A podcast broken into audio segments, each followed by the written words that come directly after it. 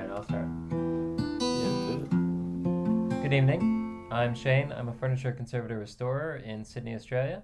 Good morning. My name is Harry. I am a furniture maker in Bristol, England. Sweet. Woo! This episode is not a proper episode, I guess. The the thing is it's a little bit different because we did finally get some questions in. We got a grand Yes. total of two questions, so we So will be answering Entirely, entirely overwhelmed.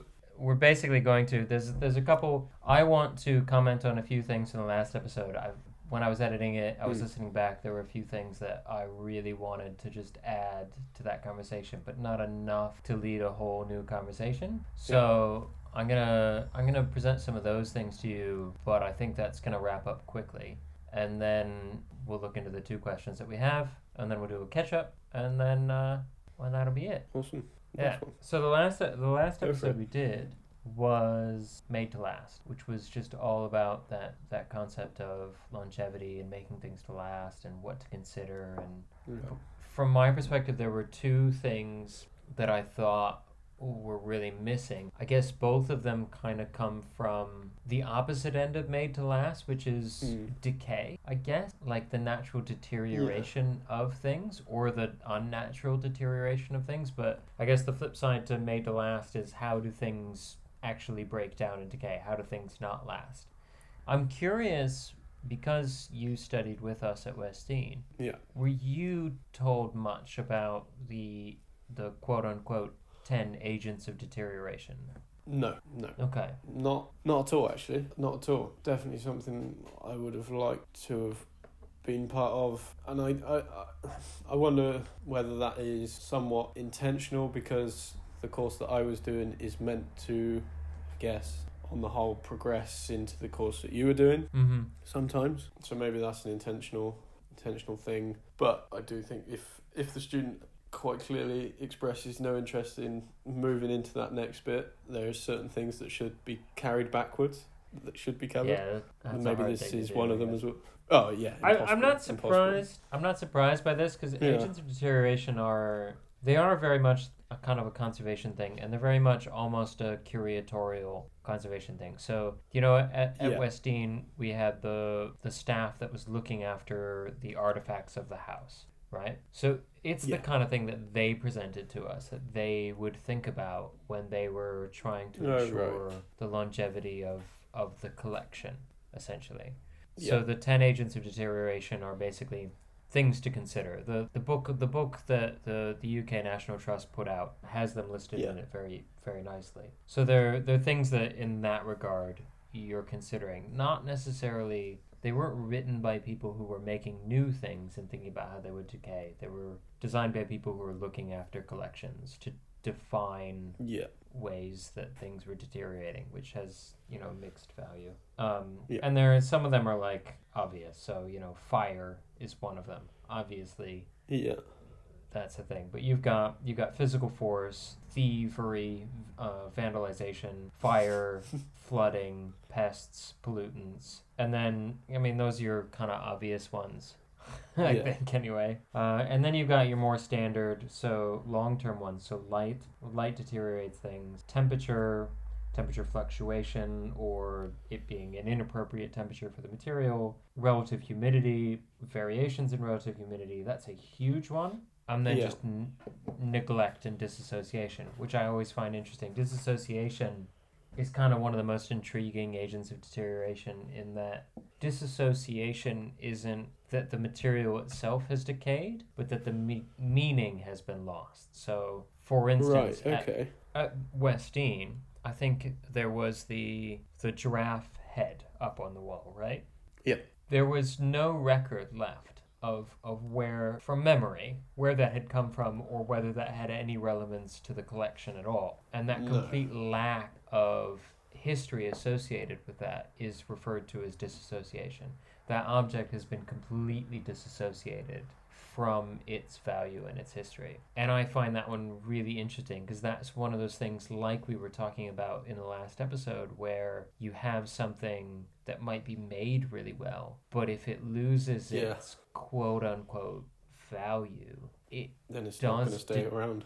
absolutely it's lost some, it's deteriorated in some way. So I find it really interesting that that's included in them. I think sometimes Yeah. when I was making things or repairing things previously, I would kind of be making things with this nervous feeling that there was going to be some sort of unknown element later that might lead to the deterioration of my my object that I just am not taking into consideration.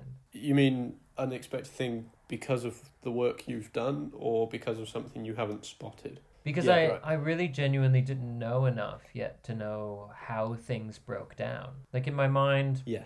and, and actually teaching finishing classes, I, I feel like there's this feeling that you're going to do something and then it's going to do something later on that you don't even understand why it's doing that. Like it is, it's just going to flake away, that material, or, or something's Yeah. going to happen that that's just un, unknowable when you first get into it. But when you look at this list, one of the nice things about it is it's really concise and it's really Yeah. appro- like approachable. Light, heat, temperature, Yeah. water, Stealing. fire, stealing. Yeah, and I I think that that could potentially be a really useful place to start. Yeah. I guess I don't know if if if you were to try and create yourself your list for what to what to think of in the future to make sure that you were you were bolstering your product against you know future elements. Do you think a list Yeah, like that is helpful to you, or do you think that that's purely just for curio- curatorial purposes? Yeah, good question. I I'm just reading through one of the lists now on a museum's website, and I I do think it's useful, very useful to consider in making something to last. Um, some of it is less relevant than others. For example, stealing. Um, like like not going to make it not valuable, so it don't want to be stolen. I'm not going to make it fireproof either. Either. Yeah, because it's a wooden wooden piece of furniture. Yeah, um, but definitely, it's definitely interesting to look through, and I think it's a great point, to, a great place to start this list. If like like we we touched on in the last episode, kind of prioritizing things in terms of making something last, and I think Yeah. this is a really good place to start, even if maybe it doesn't have much effect on on the way you design something or the way you make something in choices of material or techniques or whatever it might be. But just to to have it considered, I've now read this point that light UV radiation is going to damage damage my piece in some way. There's going to be Yeah. some sort of deterioration. So maybe I can give a more informed recommendation to my customer on how they should care for the piece. So it doesn't even necessarily affect the way I make it, but the way it's cared for through my recommendation. So I think I think it's a fantastic thing for every maker. I didn't know anything about it until this morning when you mentioned it to me. I, I had no idea what you were talking about. I think it's great. I, I've got I a, great. a notes on care document that goes with Yeah. every piece of my furniture.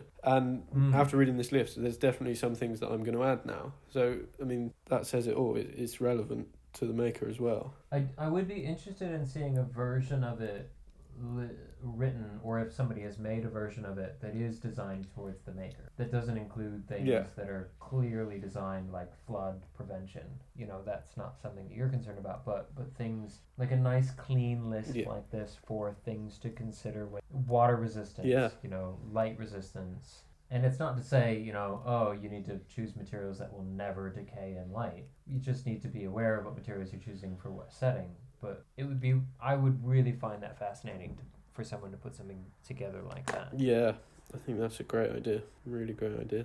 And in that same regard, I guess the other the other point I wanted to mention is that deterioration. Yeah. In the last episode, I I, I posited that 300 years was a good amount of time for a piece of furniture, which I received zero comments on. I totally thought someone was going to come back to me on that and be like, "What are you talking about?" I felt like me just like saying, "Yeah, 300 years. That's the period of time that a piece of furniture should last." it was a bit. Shane- Yeah, everyone seemed to Shane told me so. Yeah, fine. But one of the interesting things about deciding that 300 years is enough is that you decided that at some point your furniture is going to decay. Like that's Yeah, you've accepted that. you've accepted an endpoint, which I think is interesting. Mm. I don't like the idea that the endpoint is 10, 20 years from now, but I think that No. accepting an endpoint is an interesting idea. And in terms of made to last, one of the things that when I listened back to that episode, I thought we didn't touch on at all was materials that are that last too long in terms of like your plastics that are still, you know, tiny bits of plastics are continuously found throughout the ecosystem because Yeah. they absolutely do not break down. And some uh, volatile or organic um, compounds that go into the atmosphere and do not break down. So made to last, like the concept that it will last forever isn't intrinsically a good concept. And I, good. I'm I, That- I'm gonna ask you again, I guess, as the maker. Yeah. How do you where do you take that into account? Yeah, it's an interesting one. I think it kind of goes hand in hand with, with one of the things we were talking about, which, like you said, it, if it lasts forever, it's not intrinsically good because people aren't going to want it forever. So mm-hmm. maybe this this piece of piece of wood with an epoxy pour down the middle, maybe that's gonna, or at least the pour is gonna last forever. But that, people aren't gonna want that in their house forever. So yes, it's gonna just end up in the ground. So is that good? No, not at all. But obviously that that is there's no perfect answer to that question because like like you said.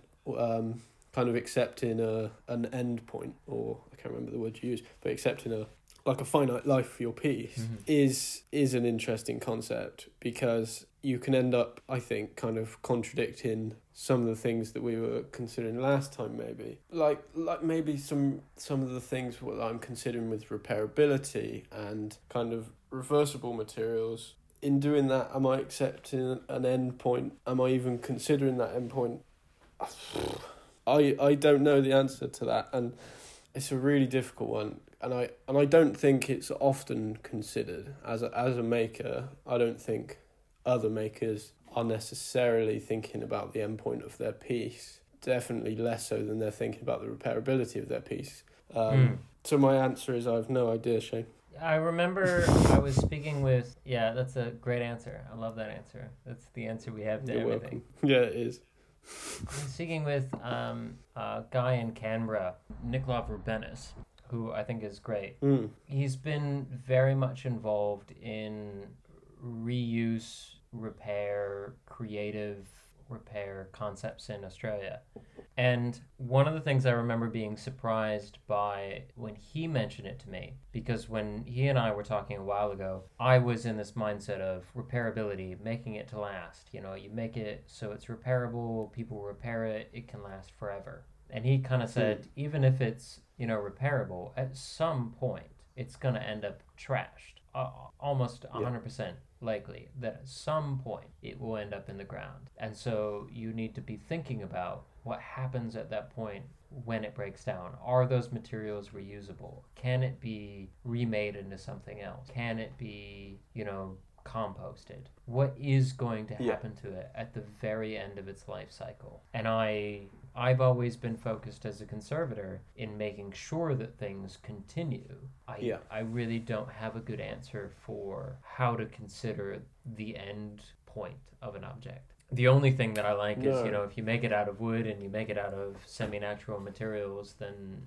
you know at least there's that. But that's about as far as I've considered. Yeah, I think I'm in a similar vein. Really, that's as far as I've gone with it. And uh, do you think it's true for a restorer or conservator as well to be thinking about the end point? More often than not, no, because if you're employing a restorer conservator, it, you're doing so because you want your piece not to end. That's the entirety Yeah. of, of our job. Uh, we conserve and we restore. We, we are coming in to work on an object, and if we've been hired to work on an object, it, it it's potentially going to last. There are scenarios I know of where conservators and curators and owners will have a conversation about a piece that was intended to decay and what to do about it. But I only know of those in theoretical elements. I think most of the time when you're working on an object, it's with the effort to do the best you can to stabilize it so that it will continue to last as long as possible. And more often than not, just the advice that I will give to a client is based around what I think will give that object the best chance. For instance, um, just today, an object came in that needed uh, leg stabilization. And in the process, I noticed that one of the parts of the cabinet had been replaced with a cheap pine offcut, essentially, and had been cut to Yeah. the wrong size. And it was going to be quite a bit more money for me to replace that with a proper material of the right size. But Yeah. if we didn't make that the right size, we were basically doing a kind of a bodgy repair to get everything to sit right. Hmm. And so it it was I wanted to make the effort to to explain that that to give this piece the best chance of lasting for for as long as possible. I almost said forever there. For as long as possible that that this was the the right course of action. So almost always in my my work I'm thinking about how to make it last and very rarely ever uh, how, what to do with it when it's dead.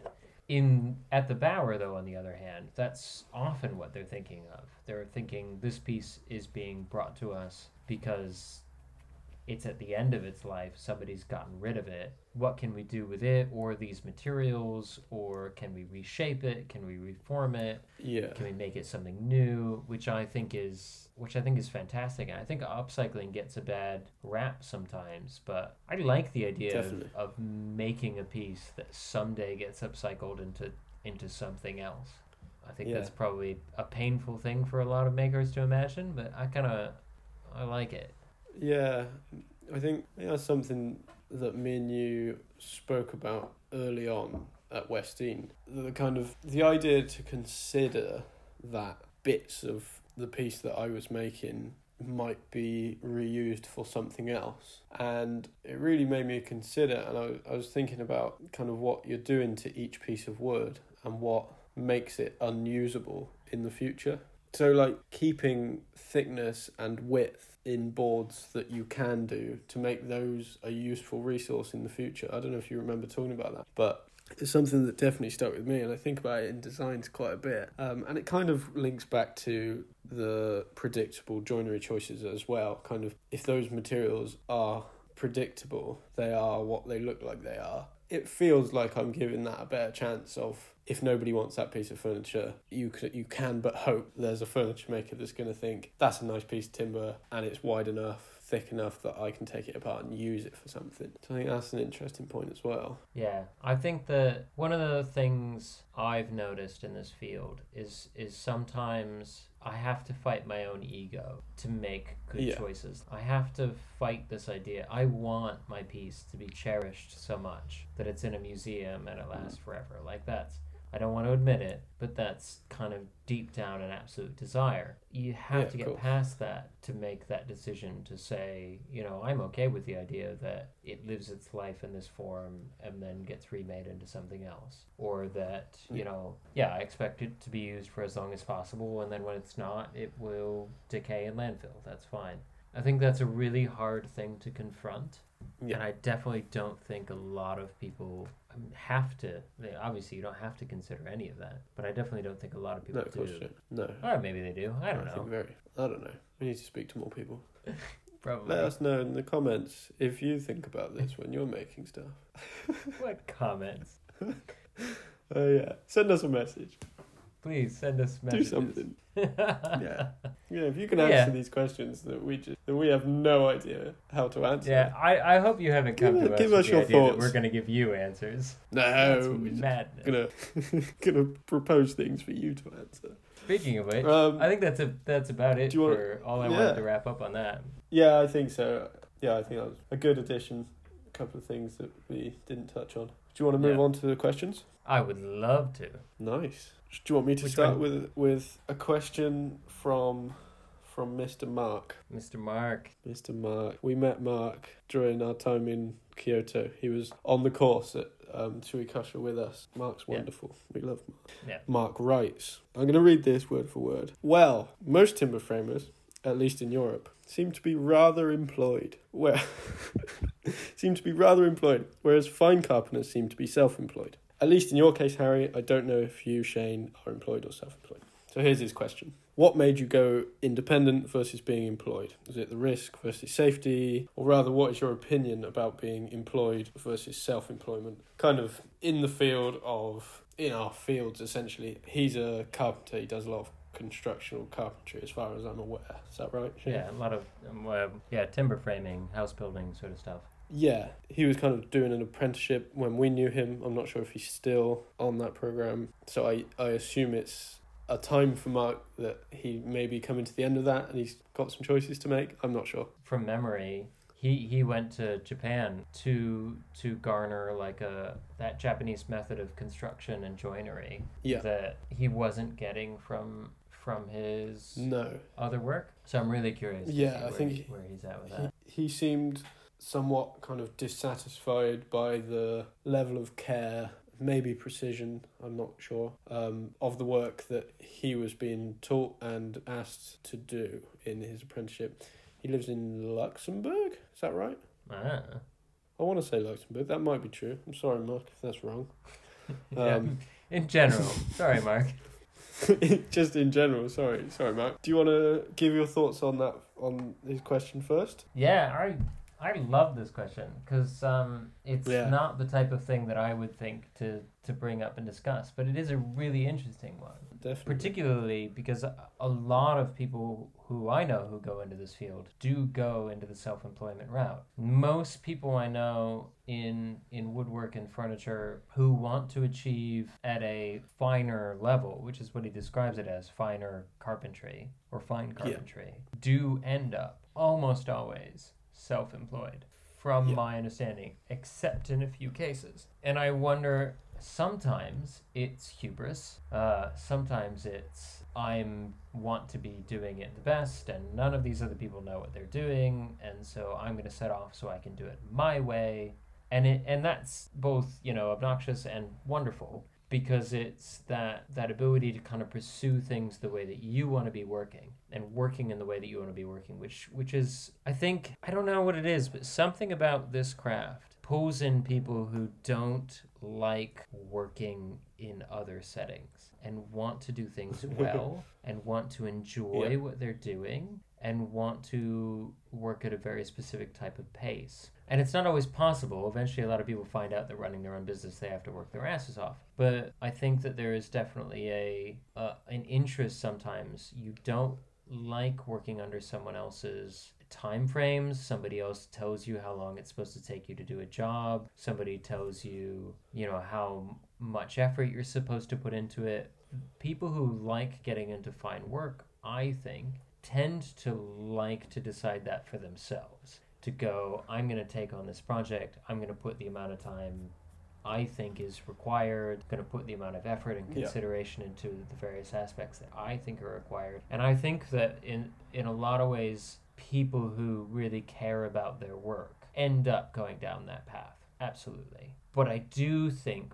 I work for other people most of the time. And I really like working for other people in my field. Yeah. And I like working for other people because there's a lot of aspects of the industry I don't like doing. There's there's a whole lot of stuff around invoicing, sales. I really hate selling things. I just want to be doing work. I want to be at my bench and somebody gives me an object and they say this needs to be fixed and I spend as much time as possible fixing it, doing the best job possible and then they give me the next thing. That's like my dream scenario. But uh, and then somebody Yeah. else figures out how to make that profitable. And Yeah. that's why I like working for other people. Is I show up and they tell me what to do and I'm 100% focused into what I'm doing. I don't have to think about or I, I try to avoid thinking about how many hours I'm spending on it, you know, whether the client has said this or this other job that's coming up. I can just shut my brain off to everything else that goes into running that business and do the task that's in front of me. And I have definitely found Yeah. having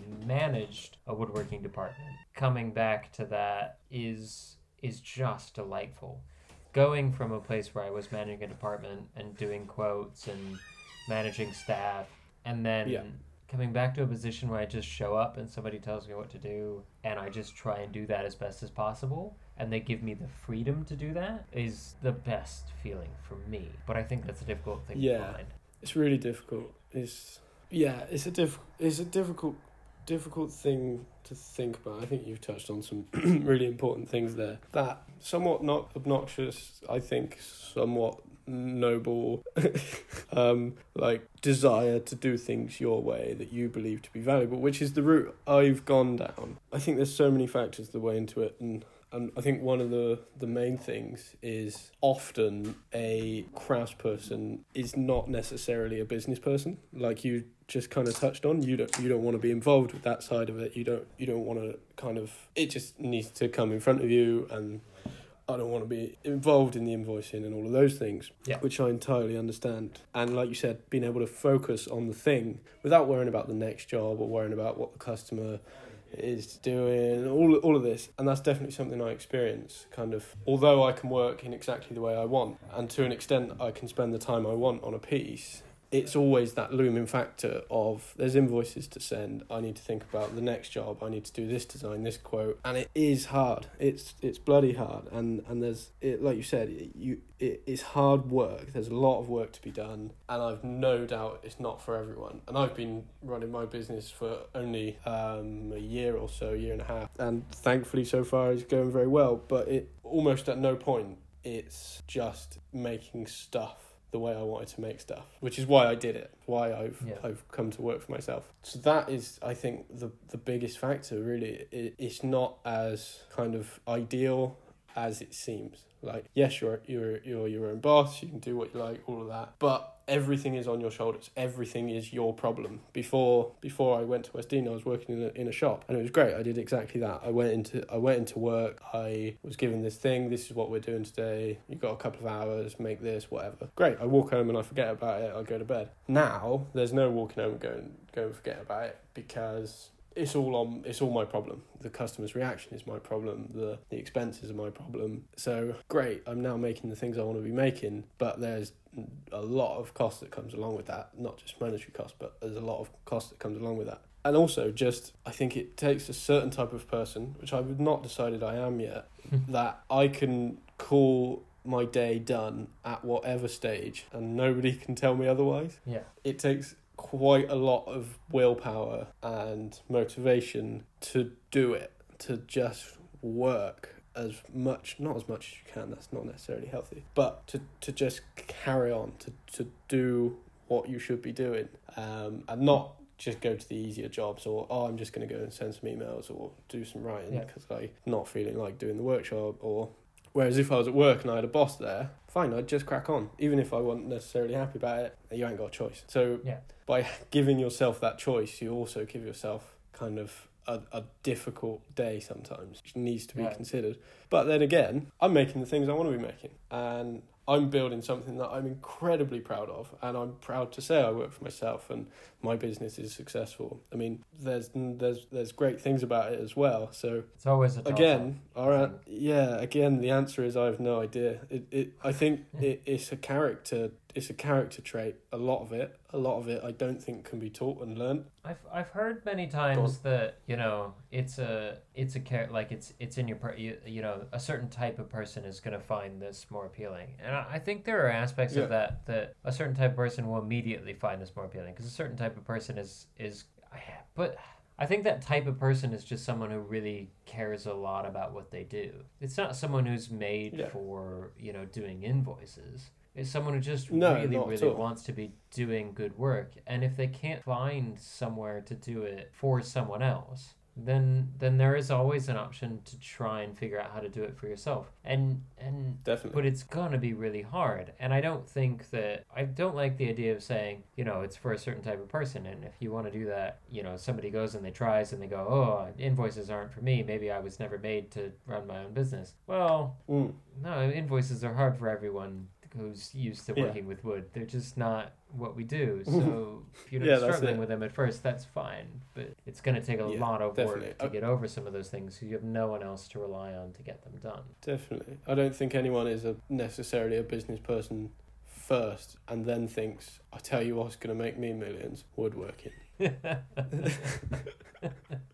I, don't think some people no often no I think some people do think that and then very quickly end up moving into I don't know 3D printers or something. yeah mass producing stuff yeah i think i think on the whole it's going to happen the other way around i love this thing and i'm passionate about this thing and i want to be doing this thing and the only way for me to do that is to work for myself how do i make Yeah. that feasible and, and it's it's not easy. I, I think I've I've No, into easy. a very good scenario where I work for a number of different people who I like the way they work and I can go and I show up and they have the jobs for me and I Yeah. lend them my expertise ish to or at Hmm. least my assistance um, to be able to, to work on those things. And then I leave and the next day I work for someone else or I do a different project. And that to me is a delightful way to be. Yeah. But man, that's not easy at all to find. Yeah, yeah, really difficult, really difficult. I think I, I think that's kind of most of the reason I went down the route I did. I would just was never gonna find a place I could work where I was entirely happily that what I was doing was valuable to the extent I wanted it to be, and what I feel to be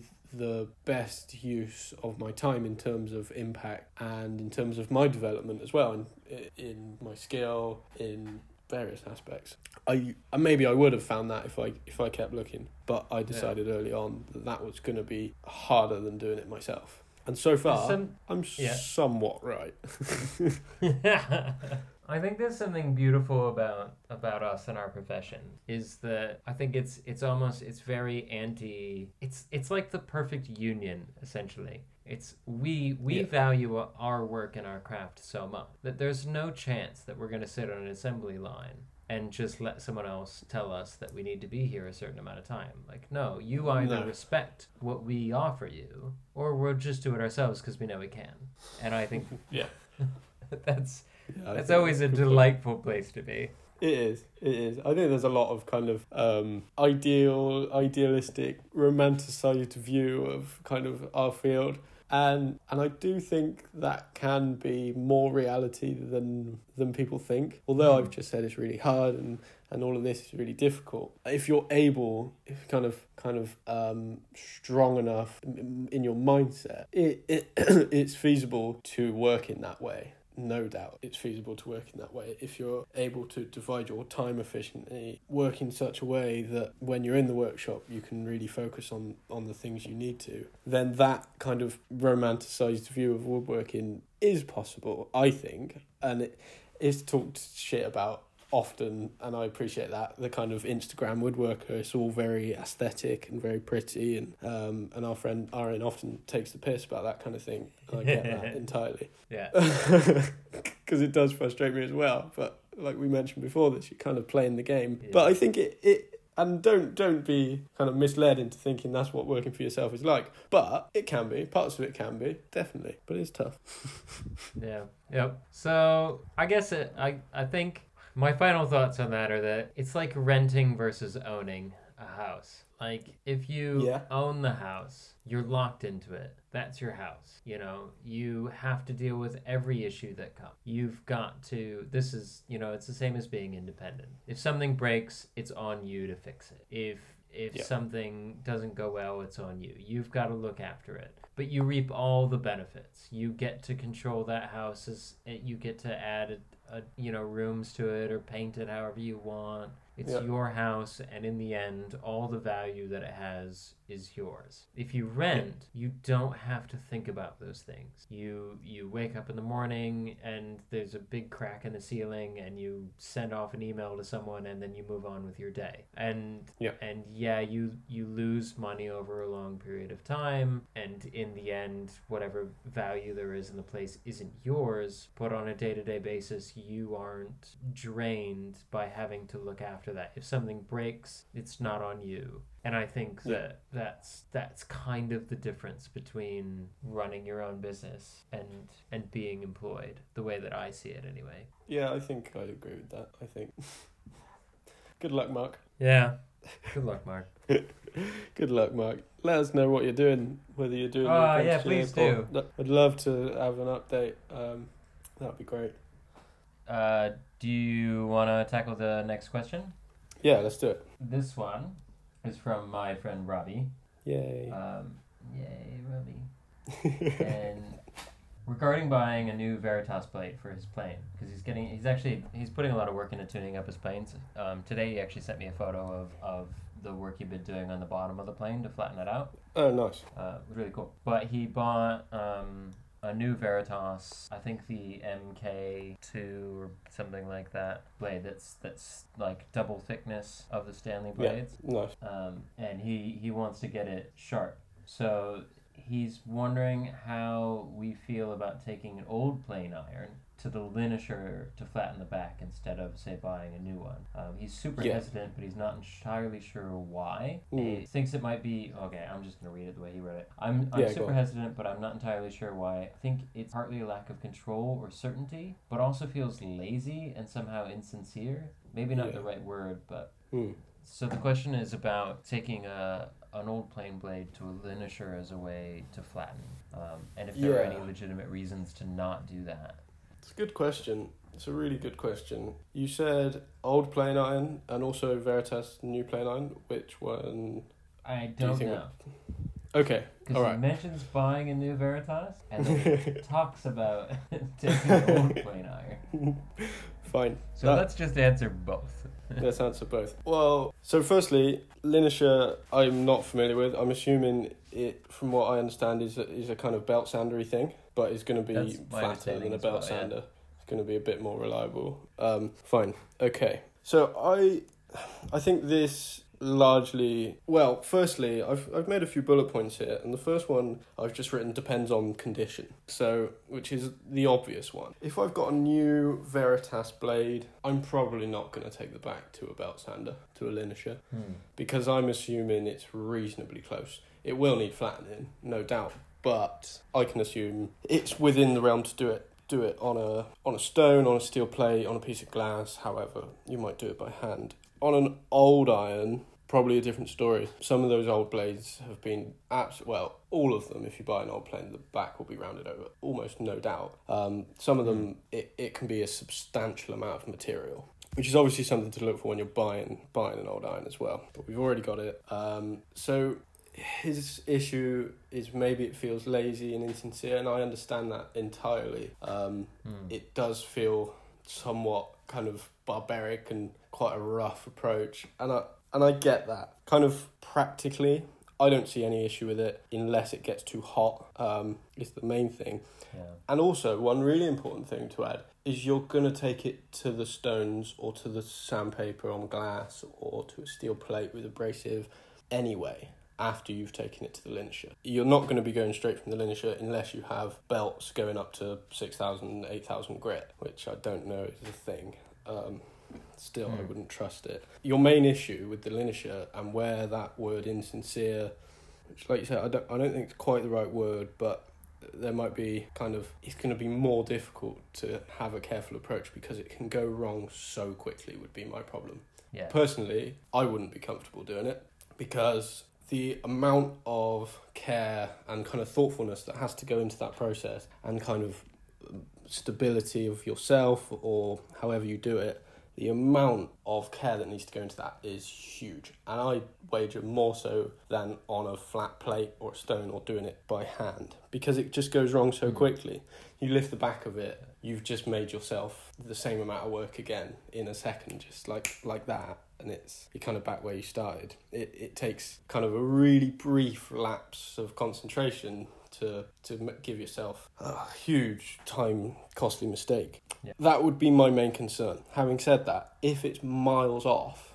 i think it's doable. I just wouldn't approach it with the idea that i'm working towards the finished edge. It's like when we were in japan and takami would talk about making the shape and then sharpening and honing and he, he would refer Mhm. to those as very different things. Um, Yeah. Oh, Making yeah. the shape being, in this instance, two flat surfaces, as flat as possible, and then the honing being polishing those surfaces and maintaining them as Yeah. flat. I'd consider the linisher as making shape.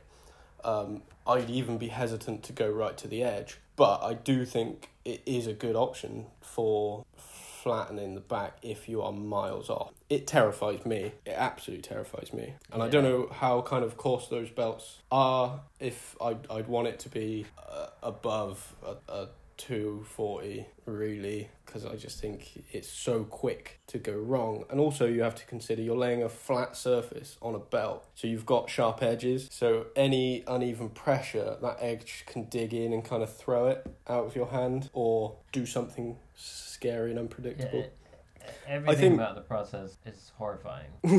Yeah, I, and yeah. I actually get I get stuck really early on on how am I hol- how am I holding this Yeah. while I press it Yeah. evenly against the linisher. I can't get quite past that. yeah, I'm definitely. picturing like suction cups or something. Yeah, yeah, like super gluing it to a block of wood.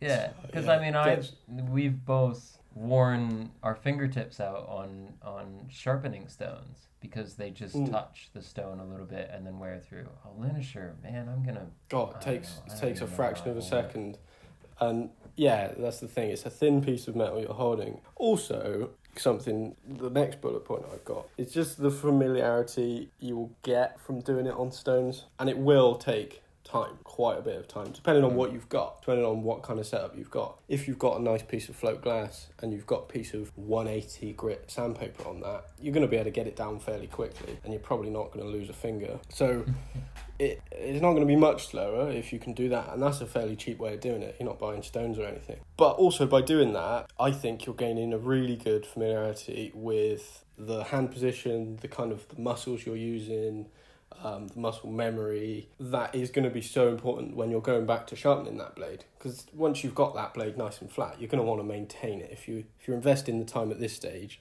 then Yeah. I yeah I, I know you've kind of got the you've got the inclination that you're gonna keep it that way so i think there's value beyond the danger thing to to spend the time at the stones and to spend the time applying that pressure in the places that it needs it and i think it can Yeah. be done reasonably quickly as well do you have anything to add other than that Yeah, I, I mean, I've, I've tackled a, a few. Yeah, I mean, I literally can't picture how I'm holding what is a flat piece of steel, a thin, flat piece of steel, and trying to press it against a quickly moving, abrasive sheet and putting it onto that surface with the entire surface touching simultaneously so that I'm getting a Yeah. flat and then lifting it off of that surface so the entire surface lifts off easily, evenly and I don't tip it in one direction. I believe thoroughly in the ability of getting good at hand work and, and controlling your body, but that is something I can't picture doing and that's i guess one of the things something i want to add though is i think with sandpaper stuff whether it's it's the linisher or the the pro edge like the one we had at West Dean or Yes, using sandpaper on float glass. Because we at the Bauer got students to flatten backs with extremely coarse 60 grit paper um, cloth Yeah. backed paper on on glass. But something to be aware with that is that the paper does lift up a little bit on the sides. You kind of press the paper down and it's like Yeah. pressing into a pillow and so it does curl up on the sides. So you have to go to a stone or something flatter afterwards and spend quite a bit of time flattening it again after the sandpaper, I think, Mm. down to the the amount that it curled up on the side. Yeah. And that's something to take into account. So if your blade to begin with, if the variation in it is less than the amount that the sandpaper is going to curl up Mm. the edge pointless. round your edge, then don't do it. Absolutely don't do it. If it's way more than that, then Mm. yeah, because then you're gonna bring it back to close. You're bringing it closer to flat, and then you can work to something else like that. That's kind of yeah what I would think about it. Um, do you know how robbie you said he sent you the photo of the sole of the plane Yeah. Did he did he take that to a linisher? I'm assuming he's got access to a linisher if he's asking the question. Do you know how he did the sole of the plane? Because in theory you could do that the same way. Um, he said flat steel and 150 stone, which I'm not entirely sure what that means, but that's what he said. It in one fifty stone 25 minutes to of- to of doing flat from old plane. Uh, to pretty close. It's it's. I mean the the majority of the length of it is flat. It's um lifting up at the front and the back a little bit, Yeah, but that's not the end of the world with with the plane. yeah. I think I'd do it on a stone or on glass or something. Yeah. I think. Get in touch when you do it, Yeah. Robbie. I'd love to know how you do it. I don't know how helpful we've been other than telling you that we're terrified. I've in the shop I used to work in years ago, we had two or three chisels that were dedicated to like completely being abused. So like chopping off bits of really hard filler, even spreading filler, like those kind of painter's chisels, Mhm. like plastic handles. And Yep. we used to clean them up on a disc sander, and that was quite scary. So it it was usually taking off filler, but you kind of you end up with two flat surfaces, and it's a case of kind of holding it and gently levering it onto the disc sander. Oh Christ, scary!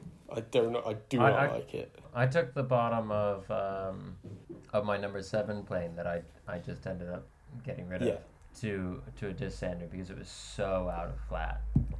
Um, yeah, and it's still out of flat after a lot of time. That uh, reminds me, though, something you mentioned really quickly was the heat thing, and that's really important because if you yeah, change the Yeah. temper of the steel by getting it too hot, then you've ruined the whole blade immediately. So that's that alone is is something that makes me concerned about that process. mm, definitely, definitely. I remember when I first learned the concept of sharpening. It, it was in a an events um, carpentry workshop, and and it was a file. I think it was a steel file that we were using. Yeah, that's Better than not sharpening. I guess. yeah, yeah. Anyway, what have you been up to, Shane? What have you been doing? uh, cutting threads. I oh, you have been cutting threads. I have been. Cutting Yes. Um, oh, so many things. Um, tell us about the threads threads. Yeah. first. Threads were great. I kind of want to do more of them, but I don't need to do more of them. I need to finish that job and give it back to the person who owns it. That was great. That was such a good project because it's these these legs that go into a portable physharmonica. If anyone knows what that is, it's like a have no idea organy what that type thing. Um, but the legs sc- screw into it, so you Yeah. can you can carry it. Um, and two of them, the threads have, have broken on it as they do. So I had to slice new timber onto them because we don't have the thread cutter No. of the size and shape of that particular one, and we don't have a fancy enough lathe to be able to do something like that in timber. So I just spliced um, new pieces of timber on, shaped it to round by hand, and then Yeah. cut new thread into it, which was it was right on the edge of in skills wise, right on the edge in that perfect sweet spot where I've never done it before. Mm. I've acquired enough rough skills to know how to use the tools I need, and I understand theoretically an approach based off of Arian and Sam doing barley twists at Yeah. um, at West Dean Yeah. and and I remember ta- I never did a barley twist, which now I regret.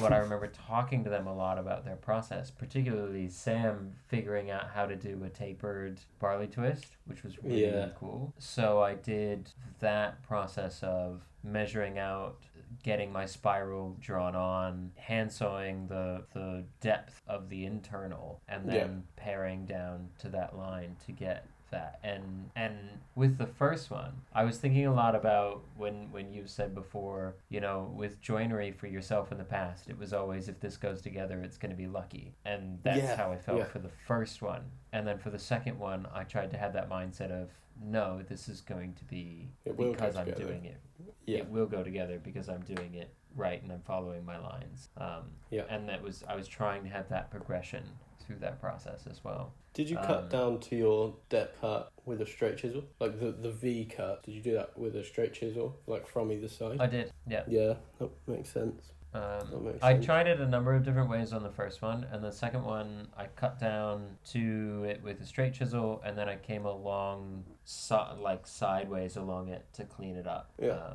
so I kind of did I did all these chunky, not like straight cut notches. Yeah. And then um, and then tidied it up afterwards. That's really cool. And those threads It's still a- not. I'm still not happy. Like if I put it up against the one that was obviously cut with a, you know, a, a cutter, a thread cutter. it's yeah. not as clean. It's it's just not. It's not as clean as I want it to be. It's not following the line as precise. So I that's why I want to do a third one and see if I can get it to really just look. Yeah. But that was a perfect project, right on the edge of of my skill. Something I'd never done before. Getting the chance to do two of them in a row, wonderful. My ideal kind of project at this point in my career. Yeah, that's really cool. Really, really cool. And how did the finishing course go? It's so hard to tell. it was chaotic which I knew it was going to be because I was trying to pack a lot in. And I don't, I really don't settle for just telling people what to do and then they do it and and then that's it. I really, in, in deep in my heart of hearts, I need them to understand why they're doing what they do Yeah. and I can't get over that. So for us, the the idea of the finishing course, as I put it, was to was to scratch everything you you know or think or care about with finishing. We're not going to be trying to to get perfect results, but we're just building up a language to understand what we're doing. Um, Yeah. Which is almost sometimes harder to teach, I think. And it's really hard for me to know how effective it was because everyone walked out and they went, wow, this was really great and what a wonderful day. And, you know, they did all the things that I told them to do. But, you know, if, if I don't know if they actually truly understood the things that I was trying to get them to understand. No, Um, that's and so difficult I'll- thing on I'm such not a sure I'll ever know No. um, yeah. You know it's one of those things where if, if a year from now all the students come back to me and they start telling me things that they've done since then that make no sense um, and didn't work then i'm gonna know that, that it didn't work. But at the moment it felt really good. Good. Good. so yeah. We got through everything. The timing on it was right. We did um, we made varnish together. We talked about ingredients. We talked about the differences between oils and solvent finishes. And we then did you know using a cloth to put oily finishes on uh, brushed a thicker varnish and then we did brushing shellac and kind of a really really basic french polish um, Yeah. and one of the things that I wanted to make clear also was that that you know give it a go, have a good like have fun with this. Don't be intimidated by these materials because a Yeah. bunch of them had actually done a, a French polishing course that was a Really? week long course where they did a little bit of the polish like and that really you do a little bit today and you do a little bit the next day and you know it's a whole week long time to do one panel Cool. Wow. and I was I was just like, yeah, but I mean, you can get a super satisfying finish in like an, a half an hour of, of rubbing a cloth against Yeah. a piece of wood. So let's do that so that like this is something you now think is fun because everyone who walked out of that course was like, I'm I'm never doing it. I'm never gonna try it. No. It's too much. It's No. too intimidating. But you can get a beautiful finish by rubbing a fat against a piece of timber for 20 minutes. Yeah. That's brilliant. Really good. and it makes it makes it feel accessible, doesn't it? That was the goal. Yeah. Yeah. And to, and to try and demystify some of the things that that's what I want.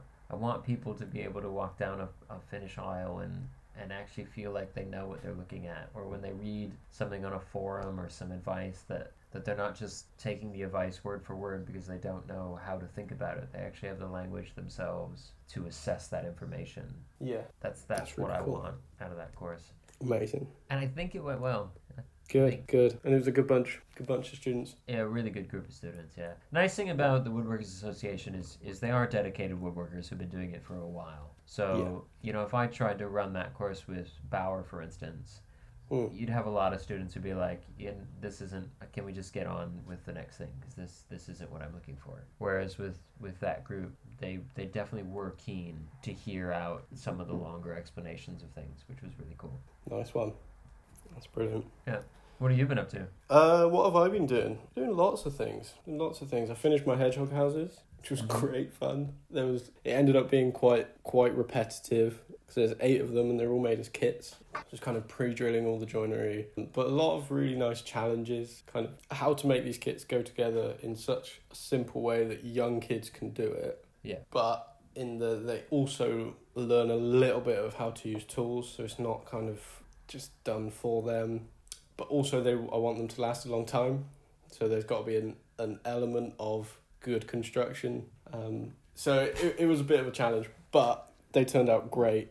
I think six of eight have been put together, and they look so Mhm. cool. And they they've got they're rescuing hedgehogs, so they're definitely gonna have hedgehogs in them. Um, I think the hedgehog Ah, lady came cool. by. Yeah, so the hedgehog lady came by, and she really liked the houses and decided it was all it was all good to go. So I think they might even have Awesome. hedgehogs in them already. Yeah, really, really, really cool. Um, I couldn't get in to teach it with the kids because of because of the lockdown, which was a bit unfortunate. But it all went really well. I wrote a little how to put them together for for um, John, the guy that was doing it with them. Um, yeah, just a really satisfying project. Although the larch I really used cool. had it's not it's not kiln dried. It it's reasonably green, had a high moisture content, so it just like made a mess like of my bandsaw of everything. Oh, it was just no. like sticky. It's because it's quite resinous as well. Um, Yeah. So everything. I only used my wooden body plane just because I didn't want to go through the effort of cleaning my metal planes. So I only was wondering my- why you were using your wooden body plane. yeah, I, I just it's just not worth it for the steel plane. It doesn't stick to the to the timber as much as the other ones. So it was just really cleaning the blade and resharpening it. Um, Yeah. so that was a challenge, but it was great, and I, I did really enjoy that project. Um, I've also been making progress on my drawers again. Still feels like it's going on forever. so it's been a real, a real challenge this one because the drawers are massive, um, and the machinery I've got access to and the space I've got access to is really been the bottleneck. So I need Yeah. the sides, fronts, and backs of these drawers. I want them reasonably thin. They're about ten mil ish thick, um, but they're really wide. the The bottom drawers are three hundred and seventy mil deep, so they're they're beasts. Um, Yeah. I obviously can't resaw that in my workshop that depth, so every single piece is made of strips and then glued up because I can only really reliably resaw up to about a hundred mil deep without wasting too much. Right. Above that, and I've noticed it, it's just too much for the saw, and it, it it'll do it, but you end up with a worse cut and you end up wasting timber. The fronts, fortunately, I had a massive board that I ripped into strips and glued back together, so they look like a piece, like one piece. But it's a case of taking the board, ripping it into strips, and then resawing every single one of those into thicknesses, and then gluing those boards back together. So it's a real job. The but the the benefit. So I I've done the fronts and the backs. So today, this afternoon, I'm going to do all the sides, get them glued up. Um, the benefit of it is I've got really good at jointing edges, which is so Yeah. satisfying. So I, the, my process of Yeah. taking two boards with a rough bandsawn edge and getting that to a nice flat square jointed edge that, that just clicks together really nicely has become really fast. So and it's a cool process. So I'm doing two at a time. So I'm not too bothered about square as such, as long as they're close. It corrects it by doing the two in the vice at the same time. For the sake of the iron in my big number six Clifton plane, I don't plane Mhm. the bandsawn edge with it because it makes Mhm. the edge of the plane just dull so much quicker. So I take my wooden four plane, take all the bandsaw marks out, get it reasonably flat, reasonably straight, then use my Clifton to just clean those up. And now, kind of eight out of nine boards go first try, which is so satisfying. I mean, I kind of plane them, take them out of the vice, and it's a good joint. I finally got to grips with the idea, which is, sounds really odd because it's one of the first things you learn, of applying pressure when you're planing an edge on the plane. So it's always kind of taught you apply pressure on the front as you start the cut, and then the pressure tran- kind of um, transforms to the back of the eh, plane as you go off the end, Yeah. and that that ensures you get a straight edge. Otherwise, you tend to get a convex surface. And I've just never got to Yeah. grips with it, and it I've always it's always been plane the edge, and then I can pretty much just take some strokes out of the middle because I know I've planed a convex edge. But I finally got to grips with doing that and getting straight edges, which has been really satisfying and kind of Really? yeah, I'm, I- I'm surprised that that's something you still. Yeah. So am I because I've been jointing edges for a long time, in Yeah. relatively long time. So in terms of my life, so it is yeah, been an odd one. But it, it, I don't know, it was weird. It was actually only last night that it kind of clicked, and I was like, "Oh fuck yeah, this Yeah. is a piece of piss. I can just, I can just do it." Um, I, I'm not checking for square. I'm not checking for flat. They just go, which is great because Yeah. I've That's because the I've wonderful thing when the plane works. Yeah, and and to do that you like obviously was need a flat. Yeah, it's almost as if it's designed for it. You, but obviously to do that you need a really keen edge and you need a flat sole. So I've been doing lots of sharpening as well, but Yeah. it's also really handy because I've got oh god knows fifty odd ball of these strips to glue up for the draw sides. Um, so yeah, it's getting there, really getting there now. It's this whole process has made me progress the idea of building a new workshop because I need the space. I was just kind of getting increasingly frustrated in my lack of space. Um, so I started Mhm. doing some drawings for the, a new workshop, which is a long way off, but I'm starting to consider it, which is really exciting. That's awesome. Um, what else have I been doing? That's it, really. Been doing some drawings. That's it. There was something else I wanted to actually mention. Not Yeah, something I'm on. doing, but I should mention because in the first few weeks, um, I was talking about that apothecary box, and I haven't made any progress on it. Yeah. But part of the reason why I haven't made any progress on it is that it's actually similar to what you were talking about with with just struggles with workshop Yeah. and not having the facilities. So I'm actually going down to Robbie's workshop as a Christmas present to myself the week of Christmas and New Year's. And I'm going to be pretty much working out of his workshop for the whole week just to make that apothecary box. And Okay. I'm so excited about it. That's really cool. That's really Yeah. exciting. I'm thrilled. I'm not looking forward to packing up all of my tools that I want for that job to No. go down and do it, but I am really excited. You know what you need. Just, there's nothing better than you wake up in the morning and you work on a project and like that's all you do every day for a whole week as a like a holiday. Awesome. Do you, you know what you need, don't you? What? You need tires on your toolbox. I thought you were gonna say I need um, a poster to remind me how to do woodworking. Oh, that too. That too. Yeah, that's the thing I've done as well. Um, I have some posters for sale of my paintings of woodworking tools. So go to my website if you want one of them. They're fun. I'm super proud of them. Right, on that note, I'm going to wrap it up. i got to get to the workshop. I'm going to be late again. yeah. Thanks for Alright. listening, guys. Thanks for the questions. There's, they're really good fun. Um, if you've got any Yeah. more. Also, Robbie and Mark, give us a follow up. Let us know. Let us know what, you, what you're doing. Awesome. Thanks for Alright. listening, guys. Thank you. See ya. See you later.